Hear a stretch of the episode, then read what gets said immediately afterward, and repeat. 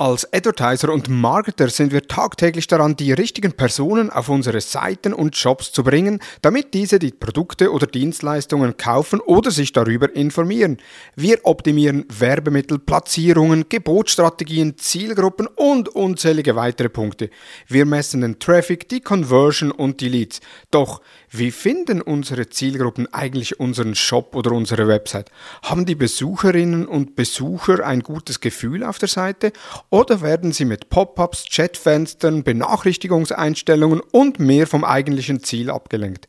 Und genau darum geht es in dieser Episode. Mit UX-Experte Jonas Kamber spreche ich über 10 Fehler, die immer wieder gemacht werden und dadurch die User Experience beeinträchtigen. Doch vorher noch einen Hinweis in eigener Sache. Unter seminare.hutter-consult.com findest du viele Seminare, die dich beispielsweise innerhalb von zwei Tagen zum Facebook- und Instagram-Advertiser ausbilden oder möchtest du bessere und mehr Leads auf LinkedIn, dann gibt es das LinkedIn Ad-Seminar für die Lead-Generierung. Schau vorbei und informier dich über unser Seminarangebot unter seminare.hutter-consult.com.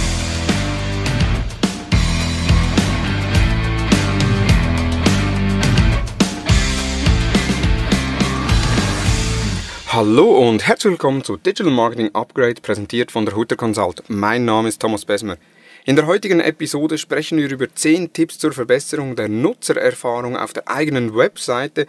Dazu hat mein Gast, den ich heute interviewen darf, ja schon langjährige Erfahrung. 1998 angefangen, eigene Websites zu entwickeln, beziehungsweise für KMUs während seiner Schulzeit äh, Websites umzusetzen, hat dann eine Ausbildung als Grafikdesigner absolviert, hat dann Erfahrungen als Interaktionsdesigner gesammelt und war dann bis 2008 bei der Nemix, äh, die man ja die man kennt aus dem Webbereich, Art Director UX, war dann Co-Founder bei Silb, eine Plattform, die über Facebook-Daten offene Stellen vermittelt hat und hat sich dann vor rund sieben Jahren als UX-Designer selbstständig gemacht und dabei an vielen Projekten wie beispielsweise von Ricardo, dem Auktionshaus, der CSS-Versicherung, der Post und weiteren mitgearbeitet.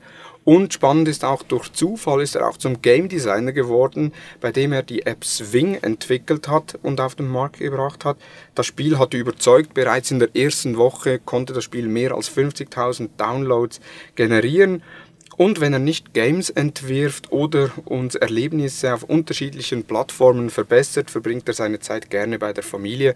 Hallo und herzlich willkommen, Jonas Kamper. Dankeschön, hallo Thomas, schön hier zu sein.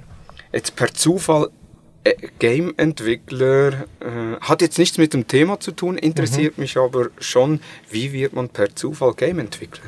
Ja, ich lerne gerne neue Sachen und ähm, da habe ich mal mit so einer, mit einem Framework oder mit einer Library rumgespielt, äh, eine Physics Engine und habe da mal ein bisschen gespielt und geschaut, wie funktioniert das, wie, wie, was kann man da machen. Und dann habe ich da was zusammengebaut und das hat sich sehr spielerisch angefühlt. Und dann habe ich gedacht, hm, da könnte man ja ein Spiel rausmachen und dann habe ich eigentlich so angefangen ähm, und habe dann, ja genau, ein, ein Spiel für iOS und Android, äh, das immer noch im App Store ist, das immer noch sehr gut genützt wird, ähm, entwickelt, selber programmiert und veröffentlicht. Genau, und wurde ja auch schon im App Store äh, als Tipp äh, genau, Apple hat das Spiel auch gemacht und hat es dann auch gefeatured. Ja, genau. Sehr cool. Ja, super. Äh, ist nicht das Thema Game Design, könnte aber ein Thema werden, weil ich habe gelesen, du bist bereits an der Entwicklung einer zweiten Version. Ich weiß nicht, ob das noch aktuell ist. Die zweite Version ist sogar schon äh, veröffentlicht. Die okay. ist äh, kurz darauf gefolgt, konnte aber mit dem Erfolg vom ersten nicht ganz mithalten. Bevor wir ins Thema einsteigen, so die geneigten Zuhörerinnen und Zuhörer kennen die Fragen und zwar, auf welche Tools kannst du in deinem Arbeitsalltag nicht verzichten?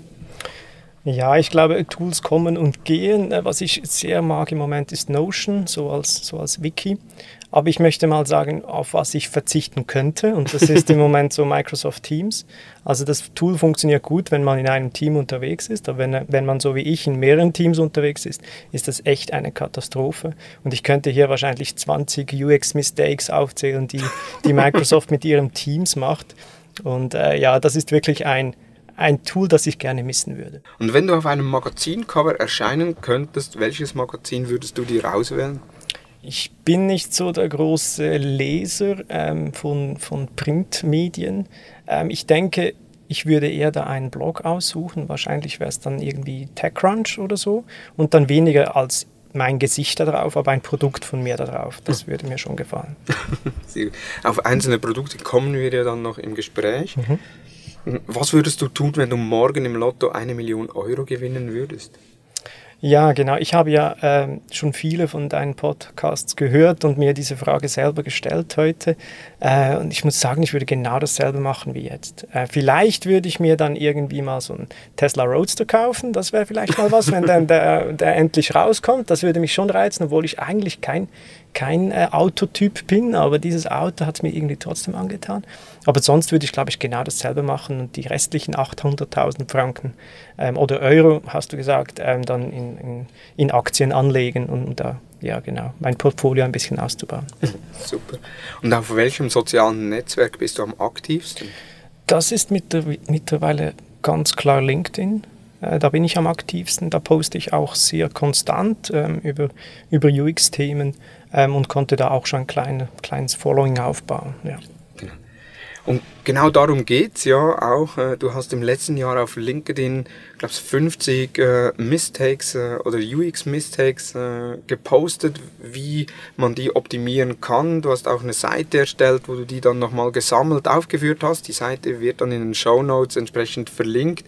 Und da haben wir so zehn Mistakes mitgenommen, die wir gemeinsam besprechen werden. Doch bevor wir die Mistakes besprechen, zuerst mal, was ist überhaupt UX bzw. UX Design? Also UX steht für User Experience und ein User ist immer, wenn äh, der Mensch mit Technologie interagiert. Äh, und die Experience, äh, ja, das ist, was das Erlebnis ist vom User. Also User Experience beschreibt das Erlebnis vom Menschen mit Technologie. Das kann sein, das kann eine App sein, das kann ein Voice ähm, Interface sein, so wie bei äh, Alexa zum Beispiel. das kann aber natürlich, das kann auch weitergehen, wie zum Beispiel Elon Musk schafft, arbeitet ja mit, mit Neuralink daran, dass wir direkt das Hirn mit der Technologie verbinden können. Also das ist so die so die nächste Stufe von, von Interface. Ähm, genau. Also das, und wo ist dann der Unterschied zwischen User Interface Design, also UI Design? Ja, User Interface Design wird meistens mit ähm, grafischen Themen dann verbunden, obwohl das da noch einen alten, einen alten Begriff gibt, äh, das GUI, das Graphical User Interface. Ähm, das User Interface, darauf wird dann, wie das Interface aussieht, was der User sieht. Das hat dann aber nicht, das hat unbedingt etwas zu tun mit, äh, mit, der, äh, mit der Experience, aber die Experience muss nicht immer etwas mit dem Interface zu tun haben.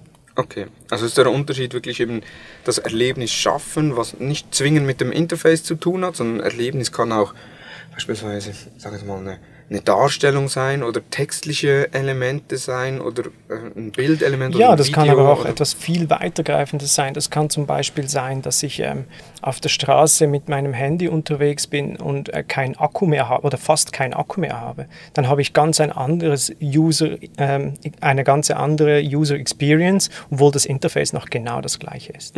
Und welche Kompetenzen sollte ein UX-Designer mitbringen? Also du hast jetzt Grafikdesigner gelernt, dann Interaktionsdesigner-Erfahrungen gesammelt. Also ein UX-Designer muss ganz sicher Empathie haben für den Nutzer. Also er muss sich überlegen, ähm, was ich da gestalte, was ich da konzipiere ähm, muss, muss am Schluss jemand anwenden, jemand ähm, benutzen. Er muss den Kontext verstehen vom Nutzer. Er muss verstehen, was hat er für einen ähm, Hintergrund, was hat er vielleicht auch für ein technologisches Know-how, in welchem Status befindet sich diese Person. Ähm, man muss natürlich auch dann äh, gestalten können. Damit meine ich nicht, dass man grafisch gestalten können muss, sondern man muss natürlich diese Erkenntnisse dann ähm, in irgendeiner Form umsetzen und man soll es auch testen können. Also man soll auch fähig sein, ein User-Interview oder ein, ein User-Test fü führen zu können, um seine Annahmen ähm, zu bestätigen. Hm. Sehr spannend. Eben, wie einleitend gesagt, du hast auf LinkedIn während dem ganzen letzten Jahr äh, verschiedenste Mistakes äh, aufgedeckt beziehungsweise auch kommuniziert, grafischer dargestellt. Wir werden die Seite entsprechend verlinken in den Show Notes. Du hast uns da zehn mitgenommen. Das erste Mistakes sind so die ja, Überbegriff Pop-ups äh, bei Amazon. Ja, genau, äh, nicht nur bei Amazon, Pop-ups allgemein. Also heute, wenn man das erste Mal auf eine Webseite kommt, dann sieht man zuerst mal einen Cookie-Banner, muss da sich mal durchklicken, um, um dann die, seine Einstellungen setzen zu können. Ähm, als nächstes fragt der Browser, ob er Benachrichtigungen schicken darf. Und dann kommt schon das, äh, das Chatfenster von unten rechts und fragt, hey, kann ich dir irgendwie helfen? Und du denkst einfach, ich will doch nur auf die Seite. Ähm, und dann, wenn du dann eigentlich auf der Seite bist und vielleicht mal so 20 Pixel gescrollt bist, dann kommt dann die Newsletter-Anmeldung in einen Pop-up und fragt, ja, willst du nicht unbedingt, willst du nicht unseren Newsletter? Also das ganze Pop-up-Thema ähm, ist, ist, ein, äh, ist ein Problem, das, das aufgekommen ist in den, in den letzten Jahren und das äh, uns wahrscheinlich noch, noch eine Weile beschäftigen wird. Genau, also wie würdest du das dann optimieren? Also grundsätzlich, eben, man möchte ja die bestehenden Nutzer auf äh, den Newsletter aufmerksam machen. Jetzt gibt es ja auch, ich sage jetzt mal, die Möglichkeit, dass sobald der Nutzer richtig Richtung oben fährt mit der Maus, also Tab-Richtung oder auf den Schließen-Button, dass dann das Pop-up kommt. Was ist da deine Empfehlung? Ja, das muss man immer, immer schauen. Ich, mir ist bewusst, dass diese Pop-ups auch besser funktionieren als keine Pop-ups, äh, wenn es rein um Conversion geht. Aber schlussendlich ist ja immer ein Mensch da und ist immer jemand da, der ein Erlebnis hat mit einer Marke oder mit einem, mit einem Shop oder mit einem Produkt ähm, und da muss man schauen, was da am meisten Sinn macht. Vielleicht macht es keinen Sinn, eine Newsletter-Anmeldung zu fragen, wenn man gerade erst auf die Seite kommt. Vielleicht braucht man irgendwie zuerst mal eine gewisse Bindung, bevor man seine E-Mail-Adresse abgibt. Also ich kann da keine pauschale Antwort geben. Ich kann aber sagen, dass, ähm, dass das ein Problem ist, dass, dass viel, viel zu viele Pop-ups gezeigt werden und dass man besser andere Wege sucht, um zu kommunizieren. Ja, und vor allem auch Pop-ups, dass man die auch steuert. Also was ich gesehen oder was ich auch ab und zu erlebt habe, ist, ich bekomme einen Newsletter, klicke auf den Newsletter, komme auf die Zielseite und das erste ist dann der Pop-up, hey, möchtest du den Newsletter abonnieren? Hey, ich komme ja direkt vom Newsletter. Also das wäre ja dann einfach ja, mit... Das ist dann äh, einfach Faulheit, oder? Genau. Das ist dann ja, schlecht gemacht. Sehr gut. Also da Pop-ups äh, bedacht einsetzen, auch mal die eigene Seite besuchen. Optimalerweise, wenn man mit dem Chrome arbeitet, mal alle Cookies löschen, mhm. äh, die gesetzt sind auf der Seite, dass man wirklich mal das Seitenerlebnis genießen kann, wie das ein Neukunde genießt, weil mhm. meistens, wenn wir ja als äh, ja, von Unternehmen auf die eigene Seite gehen, eben Cookie-Banner kommt nicht mehr, weil wir haben das schon mal bestätigt. Nachrichten äh, deaktiviert oder Akt, äh, Aktivierung kommt auch nicht, weil wir die schon abonniert haben und das äh, im Cookie hinterlegt ist.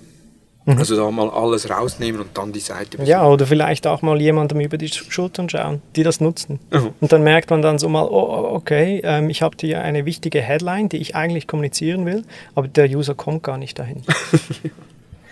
Sehr gut. Also erstens Pop-ups, dann zweites, zweiter Punkt, also zweites Mistake ist das Teaser-Karussell. Ja, genau, dieses hält sich wirklich schon sehr lange. Also das Teaser-Karussell ist eine Ansammlung von, von Teasern, die meistens von, von äh, rechts nach links durchwischen. Und das Problem ist, dass ja nicht jede, jede Person dieselbe Lesegeschwindigkeit hat oder auch dieselbe Aufnahmefähigkeit. Das heißt, für den einen äh, Nutzer ist das vielleicht zu schnell und für den anderen zu langsam. Ähm, und man sieht einfach in den Tests, dass, dass diese nicht funktionieren. Ich gehe davon aus, dass die daher kommen, dass man sich nicht entscheiden kann, welche Teaser platziert werden soll äh, und dass das meistens so eine interne Sicht ist, dann machen wir halt ähm, einen, einen Teaser, so ein Teaser-Karussell. Mhm. Genau, also im Teaser oder eben auch Slider äh, auf der Website, wo man, ja, auf gewissen Seiten sieht man das noch, ist aber auch die Unart von gewissen, ich sage jetzt mal, Website-Bildern, mhm. äh, die man aus äh, der TV-Werbung kennt, die halt solches leider standardmäßig anbiet anbieten. Ja, und das ist ganz klar ein Bedürfnis äh, von den Leuten, die die Seite bauen. Also ich hatte schon unzählige Projekte, in denen ähm, man sich eigentlich entscheiden musste für eine Information und dann kam einfach die Lösung, lass uns einen Teaser machen, dann können wir drei Informationen verpacken. Und das ist einfach dann, ja, das ist nicht realistisch. Welche Alternative empfiehlst du da jeweils? Ja, ich würde die Teaser einfach untereinander oder nebeneinander platzieren. Ganz okay. einfach. Also die Möglichkeit, dass man sagt, die werden at random angezeigt, dass man sagt, man hat eine Teaser-Platzierung mit drei Teaser im Hintergrund und äh, die werden dann äh, at random angezeigt, ah, der Nutzer bekommt Teaser 1, Teaser 2 oder Teaser 3, um zu sehen, welcher besser funktioniert. Ja, das ist auch eine Möglichkeit auf jeden Fall. Aber man sieht auch, dass die Leute relativ teaserblind sind. Also ich sage dann lieber, macht besser eure Suche besser, konzentriert euch auf die Struktur, damit die Leute besser in die Sachen reinkommen. Ähm, so das ganze äh, Teaser-Thema ist viel, äh, ja, wird viel weniger genutzt, als man denkt. Dritter Punkt, Scroll Hijacking, Disable Native Functions. Da muss ich ehrlicherweise sagen, keine Ahnung, was du damit meinst. Ja, genau. Nee, ich habe das auch nochmal in meinen Notizen überarbeitet. Also ich, es geht allgemein um native Funktionen vom, vom Browser oder vom System, System zu übersteuern. Ähm, und ein typisches äh, Beispiel ist das Scroll-Hijacking. Äh, dabei ähm, verändert man, wie das Scrollverhalten der Seite funktioniert. Hast du ganz bestimmt schon erlebt, du bist durch eine Seite gescrollt und die hat dann irgendwo eingerastet oder hat langsam, langsam oder schneller gescrollt. Ja. Ähm, das, das ist genau das Scroll-Hijacking. Also Tumblr hat das eine Zeit lang gemacht, ähm, hat das dann aber wieder von der, von der Webseite gemacht, äh, genommen. Die haben wahrscheinlich gemerkt, dass das, dass das nicht so gut funktioniert. Es gibt aber auch andere Bereiche, ähm, wie zum Beispiel das Kopieren und Einfügen ähm, ähm, zu unterbinden. Beispielsweise beim Eingabe von, von E-Mail-Adressen oder so kommt das ab und zu vor, mit dem Hintergrund, ah, die Leute müssen das von Hand eingeben, weil dann haben wir sicher bessere Daten, als wenn die das einfach kopieren und einfügen. ähm, und ja, das, das, ist, das nervt einfach. Das sollte mhm. man wirklich nicht machen. Ja, ja oftmals das Scroll-Hijacking sehe ich bei Websites, die mit, äh, mit dem Parallax-Effekt entwickelt sind. Also dass man irgendwie so Header hat, Logo und dann scrollt man nach unten und dann baut sich die Seite im Parallax langsam mhm. auf und dort ist es dann deutlich langsamer. Also ich muss auf meinem Rad auf ja, der genau. Maus extrem viel mhm. scrollen, mhm. bis ich mhm. da einigermaßen Inhalte sehe und da nerv ich mich zu tun. Mhm. Es gibt aber auch Beispiele, wo das ganze Parallax und auch Effekte von Scrollen super funktioniert. Also Apple macht zum Beispiel wirklich großartige Produktseiten, wo sie das Scrollen einbinden in, in Storytelling. Mhm. Und das, da bin ich überhaupt nicht dagegen. Ich finde das wirklich super. Aber man soll nicht das Gefühl haben, dass einem die Kontrolle genommen wird. Okay. Sehr gut. Dann vierter Punkt, lange Button-Texte. Ja, das ist so auch so ein Klassiker. Ähm, also Buttons wurden ja eigentlich mal eingeführt, um Formulare abzuschicken. Das war so der, der Start vom Button. Und irgendwann hat man dann mal angefangen, ähm, um Links mehr äh, Gewichtigkeit oder Wichtigkeit zu geben, hat man angefangen, äh, Buttons einzusetzen dafür. Und dann kamen natürlich die Con äh, Conversion-Optimierer und haben dann gemerkt, ah, wenn ich da jetzt reinschreibe, also nicht anmelden, sondern jetzt anmelden, dann funktioniert das besser. Und das ist auch äh, belegt so, das, das ist so. Ähm, aber dann kamen die anderen und haben es dann einfach übertrieben. Und dann schreiben die in den Button rein, jetzt bestellen und von 10% Neukundenrabatt profitieren. Und dann sieht das einfach nicht mehr wie ein Button aus. Und der User kann das gar nicht mehr so ähm, als Button erkennen. Mhm. Also was ist dann so die optimale Länge? Ja, das ist, das ist schwierig. Das kommt ganz auf den Kontext an. Ähm, das kommt darauf an, vielleicht gibt es noch ein, einen zweiten Secondary-Button nebendran. Ähm, ich, würde, ich sage immer so, wenn du mehr als drei Worte brauchst, dann hast du wahrscheinlich ein Problem und kannst es besser machen. Okay. Also die Regel, mehr als drei Worte sind lange Buttons und dort dann optimieren. Ja, ich denke, das ist eine gute Faustregel so, ja. Sehr gut. Ja, nächster Punkt ist auf Server warten. Das kennen wir ja, äh, die Ladezeiten oder eben, ich habe irgendwo ein Formular auf, ausgefüllt, äh, beispielsweise bei einer Krankenversicherung, wo ich da mir eine halbe Stunde Zeit nehmen musste, bis ich mal meine Krankenhistorie eingetragen habe, mhm. dann aufs Absenden klicke und ja. dann passiert einfach eine Weile nichts. Genau. Ja, das eine ist sicher mal, dass die Performance stimmen muss. Also Google macht das bis zum geht nicht mehr. Also die haben, die optimieren alles auf Performance. Ich weiß nicht, ob die da immer noch auf der Resultatseite eine Zahl haben, die zeigt, wie schnell das Resultat ausgespielt wurde. Also das ist wirklich in der, in der DNA drin. Das kann aber nicht jede Firma leisten. Manchmal hat man einfach auch mit, mit, ähm, mit Prozessen im Hintergrund zu tun, die lange dauern dauern. Für den User ist es aber wichtig zu verstehen, ähm, dass, dass eine Aktion passiert. Also wenn der User einen Button klickt, ähm, dann soll er wissen, jetzt ist etwas am Tun. Und das kann man auch schon im, im Vordergrund machen. Da muss man nicht auf den Server warten. Da kann man zum Beispiel den, den Button ausgrauen, eine Loading-Animation zeigen, sowas. Einfach damit der User weiß, ich habe jetzt hier geklickt und ich muss jetzt warten. Gibt es da gute Beispiele? Von ja, also die Beispiele habe ich ein bisschen angetönt. Ähm, das eine ist einfach äh, zu sagen, ähm, dass, dass, es, äh, dass jetzt etwas am Tun ist, dass der Server am, am Arbeiten ist. Man kann das natürlich auch noch weiterführen. Also wenn du zum Beispiel auf Twitter etwas postest, dann hast du, ähm, hast du da so ähm, Optimistic Updates, nennt man das.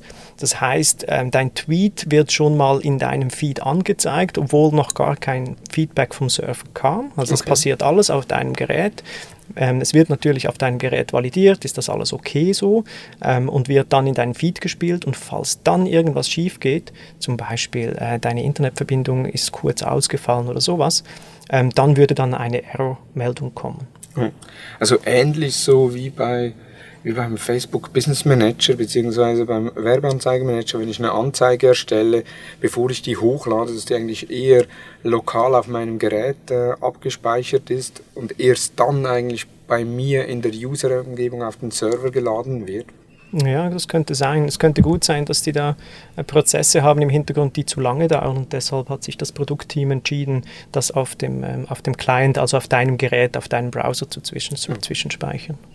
Sehr spannend. Dann Empty States, 404-Page von Google äh, als Bemerkung. Ja, genau. Also Empty States sind so in vielen äh, Applikationen eigentlich, eigentlich so der Einstieg für die Leute. Meistens ähm, sind Designer designen ähm, für ähm, für, für viele Daten, für, für einen, einen vollen Twitter-Feed und nicht für einen leeren Twitter-Feed.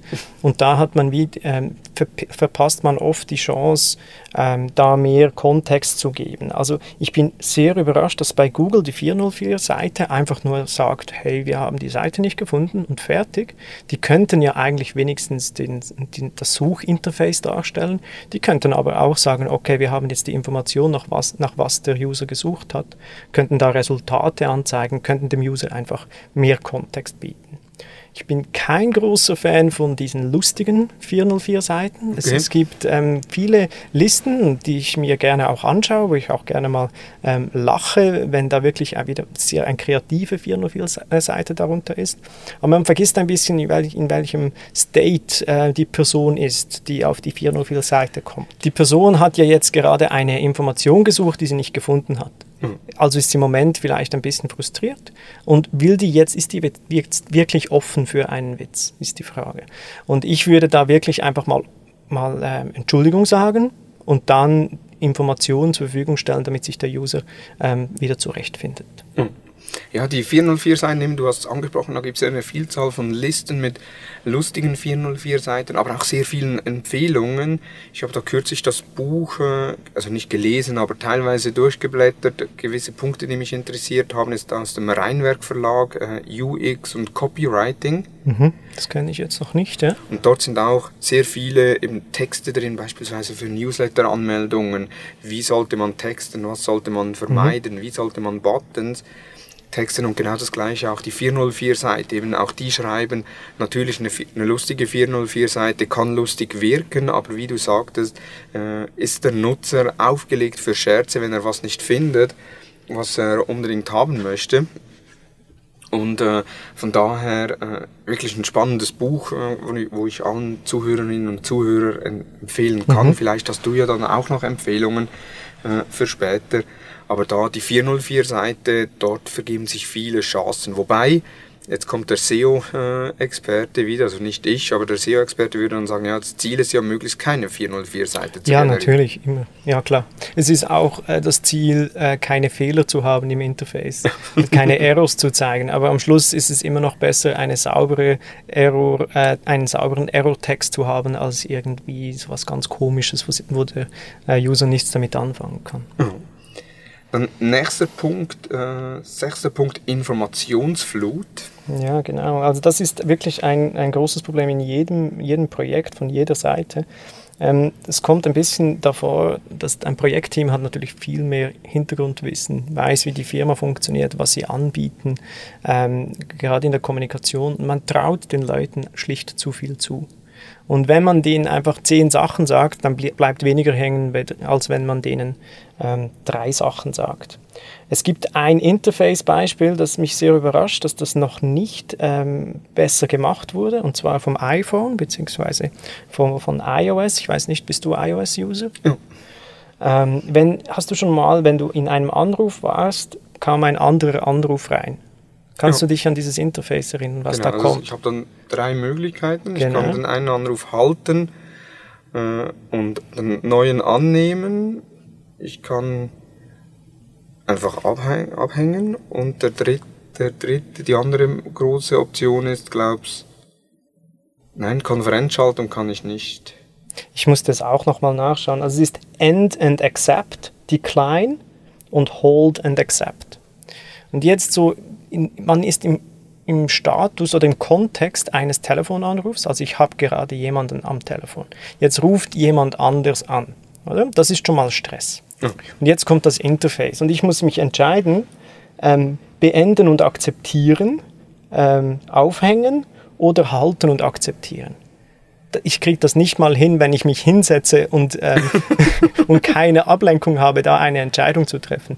Also das ist ganz ein typisches Ding. Man will da ein, ein äh, Problem lösen, das ganz klar da ist. Man will dieses Interface irgendwie äh, hinkriegen. Und es gibt auch bessere Lösungen für dieses, äh, für dieses Interface, das ist schon klar.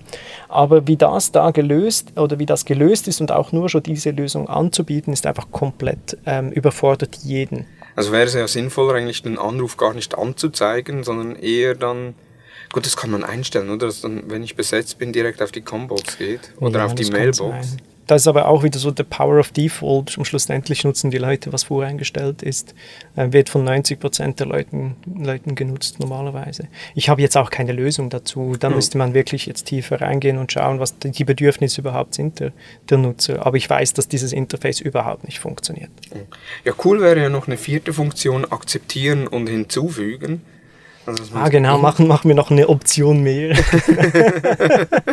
noch kompliziert, aber für mich wäre es rein meistens, also oftmals ist es so, wenn ich mit jemandem telefoniere und es ruft dann noch eine zweite Person an, ist das thematisch das Gleiche. Also unter Umständen, äh, ich bin mit einem äh, Arbeitskollegen am Telefonieren mhm. über einen Kunden, weil ich vorhin direkt mit dem Kunden telefoniert habe. Der Kunde ruft mich nochmals an, weil er was vergessen hat. Wäre es ja optimal, wenn ich ihn direkt im Call hinzufügen könnte. Aber ja, es, ja, das stimmt, verkompliziert ja. ich, das Ganze nochmal. Ich verstehe natürlich das Bedürfnis auf jeden Fall. Ne?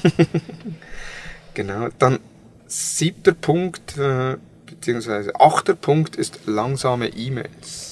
Ja, und das ist, hat, hat, sich ziemlich verbessert, seit alles in die Cloud irgendwie gewandert ist, habe ich das Gefühl. Vielleicht hat es auch andere Gründe. Ähm, so vor sagen wir mal, drei, vier Jahren war das ein, noch ein, ein, Problem, das viel öfters vorkam. Also du bist, du bist dich am Anmelden für irgendeinen Service und dann heißt es, okay, jetzt musst du noch deine E-Mail äh, bestätigen. Natürlich wird das Interface für dich geblockt, du kannst gar nichts machen und das E-Mail kommt nicht an. Und das dauert dann locker mal eine halbe Stunde und das ist natürlich ein riesen Conversion Killer und ist auch für die User Experience ähm, ganz schlecht.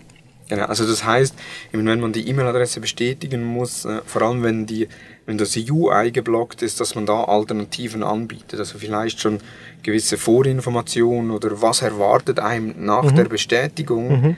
äh, halt einfach aufzuzeigen, was, wie geht's weiter, weil ich kenne das, ich kenne das, das, also es gibt immer noch relativ viel. Also ja, genau, es gibt immer noch sehr viel, das stimmt, ja. Ich habe es gerade gestern, war ich auf einer Webseite, irgendwie so ein HR-Marketing-Kit herunterladen, mhm. musste dann meine E-Mail-Adresse oder habe dann alles ausgefüllt, musste dann meine E-Mail-Adresse bestätigen. In der Zwischenzeit, ich konnte nichts machen auf der Seite. Also natürlich, ich hätte hätte die Seite schließen können. Ja. Ähm, habe ich dann auch gemacht und äh, heute Morgen habe ich das Mail gesehen in den Posteingang und ich, ah okay, ja gut, da schaue ich mir dann später an. Mhm. Also ich weiß nicht, ob ich nochmal auf die Seite gehe. Ja, ja und es ist auch, also einfach das Interface trotzdem den Leuten zur Verfügung stellen, ähm, hat dann, macht dann neue Probleme auf, weil wahrscheinlich ähm, geht es um Sicherheitsaspekte, dass man die E-Mail-Adresse bestätigen kann. Vor Angriffen schützen und so weiter. Und ich finde das aber ein, ein gutes Beispiel, um auf den Anfang zurückzukommen. Was ist der Unterschied zwischen, zwischen User Interface und User Experience? Also da sehe ich die Lösung einfach, das Mail muss schneller raus. Mhm. Und das hat jetzt nichts mit dem User Interface zu tun, aber so viel mit der User Experience. Genau. Okay, ja, das ist sehr spannend. Neunter Punkt, Icons erfinden. Mein mhm. Liebe, ich, ich habe x Seiten vor mir, wo ich Icons sehe, wo ich noch nie gesehen habe, mhm. wo ich mir dann denke, und was bedeutet das jetzt wirklich? Mhm. Ja, das, das ist wirklich typisch. Also Icons können ein, ein Visual Design sehr aufwerten, können auch ähm, viel Platz sparen, gerade bei Applikationen, die ähm, etwas komplexer sind und sein müssen. Ähm, aber in dem Moment, in dem man Icons erfinden muss, ähm, hat man wirklich ein Problem. Also in dem Moment, in dem ein Projektteam diskutiert, was denn das beste Icon dafür wäre, da hat man eigentlich schon den Beweis dafür, dass es kein Icon dafür gibt. Ähm, und dann muss man einfach mit, mit, äh, ja, mit Text arbeiten, zusätzlich zum Icon. Ich bin nicht dagegen, ein Icon zu erfinden, wenn, sagen wir, man hat ein Interface, wo, bei dem vier Icons total Standard sind und ein fünftes dann dazu erfindet, wenn man den Text hinzuschreiben kann, finde ich das vollkommen okay. Mhm.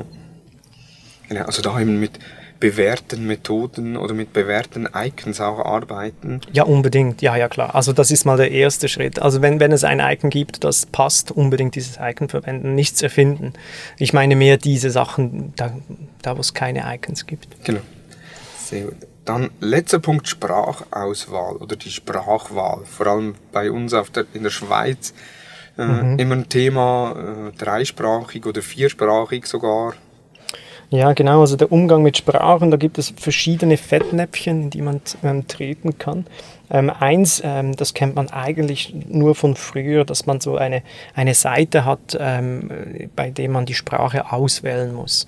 Ähm, das ist einfach nicht mehr zeitgemäß. Also man kann vom Browser her gut ähm, sehen, was für, in welcher Sprache die Person unterwegs ist. Ich bin aber überrascht, dass das die, die Schweizer Apple-Seite immer noch so macht. Also wenn man auf apple.ch geht, dann muss man zwischen, zwischen Deutsch und Französisch auswählen. Aus irgendeinem Grund nicht ähm, Italienisch. Wahrscheinlich haben sie keine italienische Variante.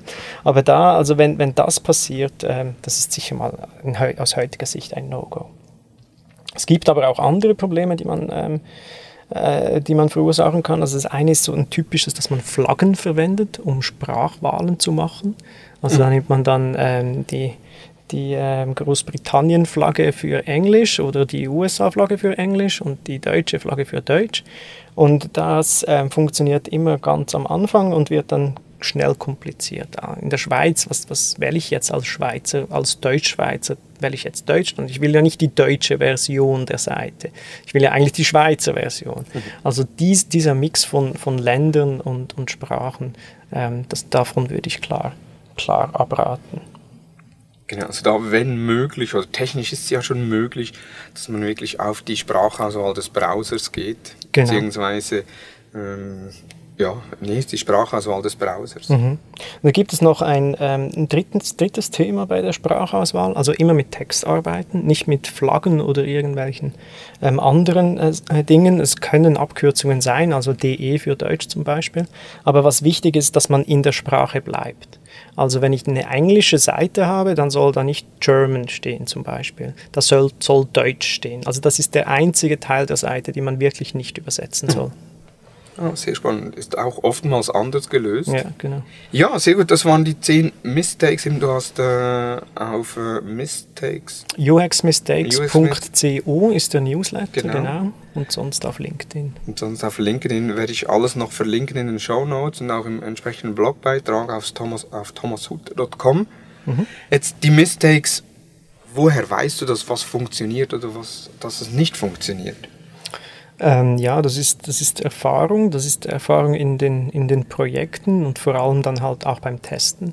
Also wenn man wirklich eine gute User Experience schaffen will, dann kommt man nicht drum herum zu testen. Also da kannst du einen super erfahrenen UX-Designer hinstellen und der kriegt vielleicht 80 Prozent richtig, aber für die letzten 20 Prozent musst du wirklich zu den Nutzern gehen, mit denen das durchtesten und, und schauen, wie reagieren sie ähm, auf, auf das Interface. Genau. Du hast einleitend gesagt, äh, eben einzelne Produkte, die du schon entwickelt hast. Du hast auch für das Testing ein Produkt entwickelt. Solid User Test heißt die Plattform. Äh, genau. Ist, glaube ich, jetzt gelauncht worden. Noch nicht ganz. Noch nicht wir sind ganz? immer noch in einer Beta, aber es wird schon jetzt gut genutzt. Ähm, wir haben vor, im, im, März, im März zu launchen. Okay, im März ist der Launch. Was kann ich mit dem Tool machen?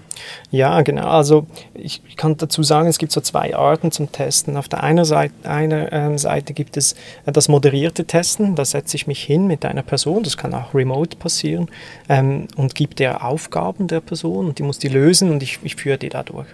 Und dann gibt es auch äh, die Möglichkeit, unmoderiert zu testen. Das heißt, ich nutze irgendein Tool, ähm, schreibe da die Aufgaben rein und äh, lasse das dann testen. Asynchron, die, werden dann, die, ähm, zeichnen dann den Bildschirm auf und äh, die Kamera wird aufgezeichnet und ich kriege dann eine Aufzeichnung von, von diesem Test. Und ich war aber nie so richtig zufrieden mit den, mit den Lösungen, die, die da waren. Ähm, es ist äh, wirklich nicht ganz einfach, die Tester bei Laune zu halten, damit die immer sagen, was sie denken. Also wenn, wenn du Tester eine, eine Aufgabe gibst, ähm, die sie lösen müssen und ähm, die nicht weiterkommen, dann hören sie auf, laut zu denken. Also am Anfang sagt man immer, sie sollen laut denken und alles sagen, was sie machen, was sie sehen. Ähm, und da ähm, habe ich jetzt mit Solid User Tests ähm, ein starte ich jetzt ein neues Venture, also ich habe im Sommer mit dem Produkt angefangen, ähm, um das automatisierte Testen so möglichst, äh, das unmoderierte Testen so möglichst moderiert ähm, zu machen, aber automoderiert automoderiert. Das heißt, man hat einen Avatar, der Avatar führt durch den Test, der Avatar sagt auch, was passiert, der Avatar hilft den Personen, äh, die technischen Hürden zu über, überwinden, wie zum Beispiel das Screensharing anzuschalten, das Mikrofon freizugeben, all diese Sachen und führt nachher auch zu den Tests, also stellt, stellt die Aufgaben, fragt nach und ganz wichtig, wenn die Leute dann verstummen, ähm, kommt aus dem Off die Stimme wieder vom Avatar, der sagt, sag doch bitte alles, was du denkst. Und das funktioniert wirklich sehr gut. Mhm. Und da kann man sich als Unternehmen anmelden, so Testcredits äh, lösen oder wie funktioniert das Modell? Also wenn ich wenn ja. unsere Zuhörenden jetzt einen Online-Shop haben, wo sie gewisse Dinge testen möchten, Checkout-Page etc., wie gehen sie davor? Ja, also die können nach dem Launch ähm, ein Abo bei uns lösen. Das Abo beinhaltet nur die Software, keine Tests selber. Mhm. Aber wir haben äh, Partner, da kann man dann auch äh, Tester äh, rekrutieren. Ähm, ich sage immer, am besten testet man mit, mit Kunden, am besten Kunden, die das, was man testen will, noch nicht kennt. Das ist ja. so die erste ähm, Strategie. Aber wenn das nicht geht, äh, gibt es äh, gute Angebote, die wir auch integriert haben in unserer Plattform, ähm, um dann äh, da kann man sagen, okay, ich brauche Personen, äh, die diesen, diesen Hintergrund haben. Man kann Screening Quest äh, Screener Questions, äh, wie sagt man, ja so Fragen, Ausschlussfragen formulieren, wenn man genau ein, ein spezifisches ähm, Profil braucht und kann de, diese, diesen Personen dann äh, der Link zu, zu Solid User Tests schicken, um dann den Test durchzuführen. Jetzt, wenn du in einem Projekt dazugenommen wirst, jetzt kommst du als äh, Externer in ein bestehendes Projektteam. Bist du da nicht eher so der Besserwisser, der dann sagt, ja nee, das dürft ihr nicht so machen, das nicht so, das nicht so? Oder wie, wie läuft das so ab? Ähm, ja, also ich habe das ganze Projektgeschäft ähm, aufgehört. Ich mache jetzt nur noch Solid. Okay. Also das ist äh, jetzt äh, gibt es noch ein paar Verträge, die, die auslaufen, äh, wo ich unterstützend äh, dabei, dabei bin. Ähm, nein, ich denke nicht, dass, dass das als Besserwisserei wahrgenommen wird, denn die Leute, mit denen ich arbeite, die arbeiten aus einem Grund mit mir zusammen und denk, die, die schätzen auch meine, meine Einschätzung. Ähm, und ich muss natürlich dann auch schauen, wenn ich merke, das ist jetzt politisch heikel, wie ich da vorgehe, damit ich keinem vor den, vor den Kopf stoße. Mhm. Okay, also Projektgeschäft gar nichts mehr. Das heißt, gar nichts mehr, der genau. Aufruf, äh, wenn jemand genau. eine Expertise möchte, wäre jetzt hier fehl am Platz, aber die Expertise ist schlussendlich bei Solid User Test drin. Ganz genau, ganz genau. Ein neues Kapitel startet jetzt. Sehr gut. Also ich werde auch Solid User Test verlinken in den Show Notes wie auch ja. im Blogbeitrag. Mhm. Äh, sehr wahrscheinlich kann man sich äh, anmelden für die Warteliste. So wie ich dich kenne, äh, wirst du da das Bestmögliche an UX auf der Seite integriert haben. Ja, es ist, es könnte immer besser sein, oder? Ja. Jetzt eine Frage habe ich noch und mhm. UX hat ja auch sehr viel mit der Zielgruppe zu tun, also mit den Personen, die das nutzen. Mhm. Eben das eine, eine, ein 18-jähriges, äh, ein 18-jähriger Teenie hat andere Anforderungen an UX als ein 65-jähriger äh, Frührentner oder ja, genau. Rentner. Wie recherchierst du die Zielgruppe? Oder wie gehst du da vor mit den Zielgruppen? Ist das auch über Tests hinweg? Ja, vielleicht kurz mit dem ganzen Hintergrund, wie verschieden die Leute sind. Ich finde den, den, äh, den Punkt ziemlich spannend, weil ähm, eigentlich ist ja alles, alles gelernt. Es gibt, es gibt so dieser, diesen Spruch in, im UX-Design, dass das einzige intuitive Interface ist die Brust der Frau. Weil da, da kommt die Milch her, das Baby weiß ganz genau, es kann da hin und kriegt da Milch. Mhm. Und alles andere ist gelernt. Von diesem Punkt an ist alles gelernt. Ähm, das heißt aber auch, wir haben gewisse Sachen, ähm, die alle gelernt haben müssen. Wir nutzen alle die gleichen, einigermaßen die gleichen Tools, also auch ähm, ja, meine Mutter kann auch Facebook bedienen und das 18-jährige Mädchen kann auch Facebook bedienen, auch wenn es nicht mehr da ist, aber sie kann das, kann das, Face, äh, kann, kann das Interface da bedienen. Aber um auf deine Frage zurückzukommen, ähm, woher ich das woher ich das weiß, das kommt meistens vom Kunden. Also der Kunde muss ja seine Zielgruppe kennen. Mhm. Ähm, und meistens ist die Zielgruppe relativ breit, ähm, dass man auch ähm, nicht ganz so spitz ähm, rekrutieren muss, die Test-User, damit man Erkenntnisse gewinnt. Okay. Sehr gut. Jetzt hast du angesprochen, das 18-jährige Mädchen ist nicht auf Facebook, das ist auf Snapchat. Und Snapchat ist ja eher für die Jungen, weil, ich sage jetzt mal, die, die reiferen Personen sich da mit dem UX äh, überhaupt nicht zurechtfinden. Äh, man ist sagt, das so? Ja, ich glaube, also ich höre immer wieder so, ja nee, äh, Snapchat äh, ist nichts, weil ich fühle mich da nicht zurecht. Und ich mhm. selbst musste mich am Anfang auch daran gewöhnen, weil viele Dinge nicht klassisch sind. Also es gibt beispielsweise das Hamburger-Symbol, was man von fast jeder Applikation kennt, oder das, wie sagt man dem, das Lower Stick Menü, wo ja LinkedIn hat das, Facebook hat das, mhm. Xing hat ja jetzt auch eingeführt, ein Menü am Ende des Bildschirms. Mhm. Äh, das ist alles nicht vorhanden. Also es ist schon UX-technisch ja eine ganz andere Welt. Also die mhm. haben die mhm. klassischen äh, ja, das stimmt. Elemente komplett weggelassen. Mhm. Es kann aber auch sein, dass ähm, die Usability bei Snapchat nie im Vordergrund stand. Also ich habe mal, ähm, das ist eine absolute Hypothese, aber ich habe mal ähm, ein paar Junge beobachtet, wie sie einander geholfen haben, das zu bedienen. Und das ist natürlich auch ein, zuerst mal ein, ein Zeichen von Zugehörigkeit auf der anderen Seite auch ein Zeichen von Abgrenzung. Vielleicht, ich lehne mich jetzt sehr weit aus dem Fenster, ähm, ist es genau der Erfolg von Snapchat, dass die Usability eben nicht gut ist, also die Bedienbarkeit nicht gut ist und sich dadurch die User Experience, also das Erlebnis verbessert. Ja, sehr spannende Hypothese, weil oftmals höre ich die Hypothese, ja, es ist so, damit äh, wirklich auch eher die Jungen auf der Plattform bleiben, äh, mhm. oder auf der Plattform sind und weniger im, plötzlich, ich sage jetzt mal, die Großmutter auch auf Snapchat ist, weil das hat ja Facebook uncool gemacht, wenn dann plötzlich die mhm. Eltern oder die Großeltern auch äh, mitlesen und dann noch kommentieren, was ja oberpeinlich ist für die Jungen. Mhm. Und das wollte man bei Snapchat verhindern, ist aber auch nur eine Hypothese. Ja, sehr spannend. Ja. Dann die letzte Frage hat nichts mehr mit UX zu tun, aber nochmals auf die Game, auf das Game zurückgekommen. Wann kommt das nächste Mobile Game aus dem Haus Camber? Ähm, ich glaube nicht, dass ich das äh, noch, noch mal machen werde. Es hat super viel Spaß gemacht, aber es war für mich Hobby. Oh. Ähm, und ja, ich habe da ziemlich viel Zeit investiert, aber es hat nie, hatte nie einen monetären äh, ähm, ja, ein monetäres Ziel dahinter oder so, obwohl das monetarisiert ist, gibt Werbung drauf. Ähm, ja, ich, ich, hatte ein paar Ideen, aber das Game Business ist auch super schwer. Also da sind wirklich sehr viele Player drin, die wirklich gut, äh, gute Dinge machen. Mhm. Und da sind auch viele Player drin, die ziemlich shady arbeiten. Ähm, und irgendwie habe ich das Gefühl, dazwischen gibt es nichts. Es gibt die, die guten Indie, die, die guten Indie-Entwickler, die wirklich ganz coole Sachen machen, äh, die dann aber auch von, von der Hand in, ins Mund, in den Mund leben. Mhm. Und dann gibt es die Großen, die dann eher äh, die User abschröpfen. Und irgendwie sehe ich mich ja bei beiden Seiten nicht so Okay. Sehr gut. Ja, Jonas, vielen herzlichen Dank für die vielen Tipps äh, im 10 Mistakes und auch gerade wie kann man die umgehen oder auf was sollte man achten.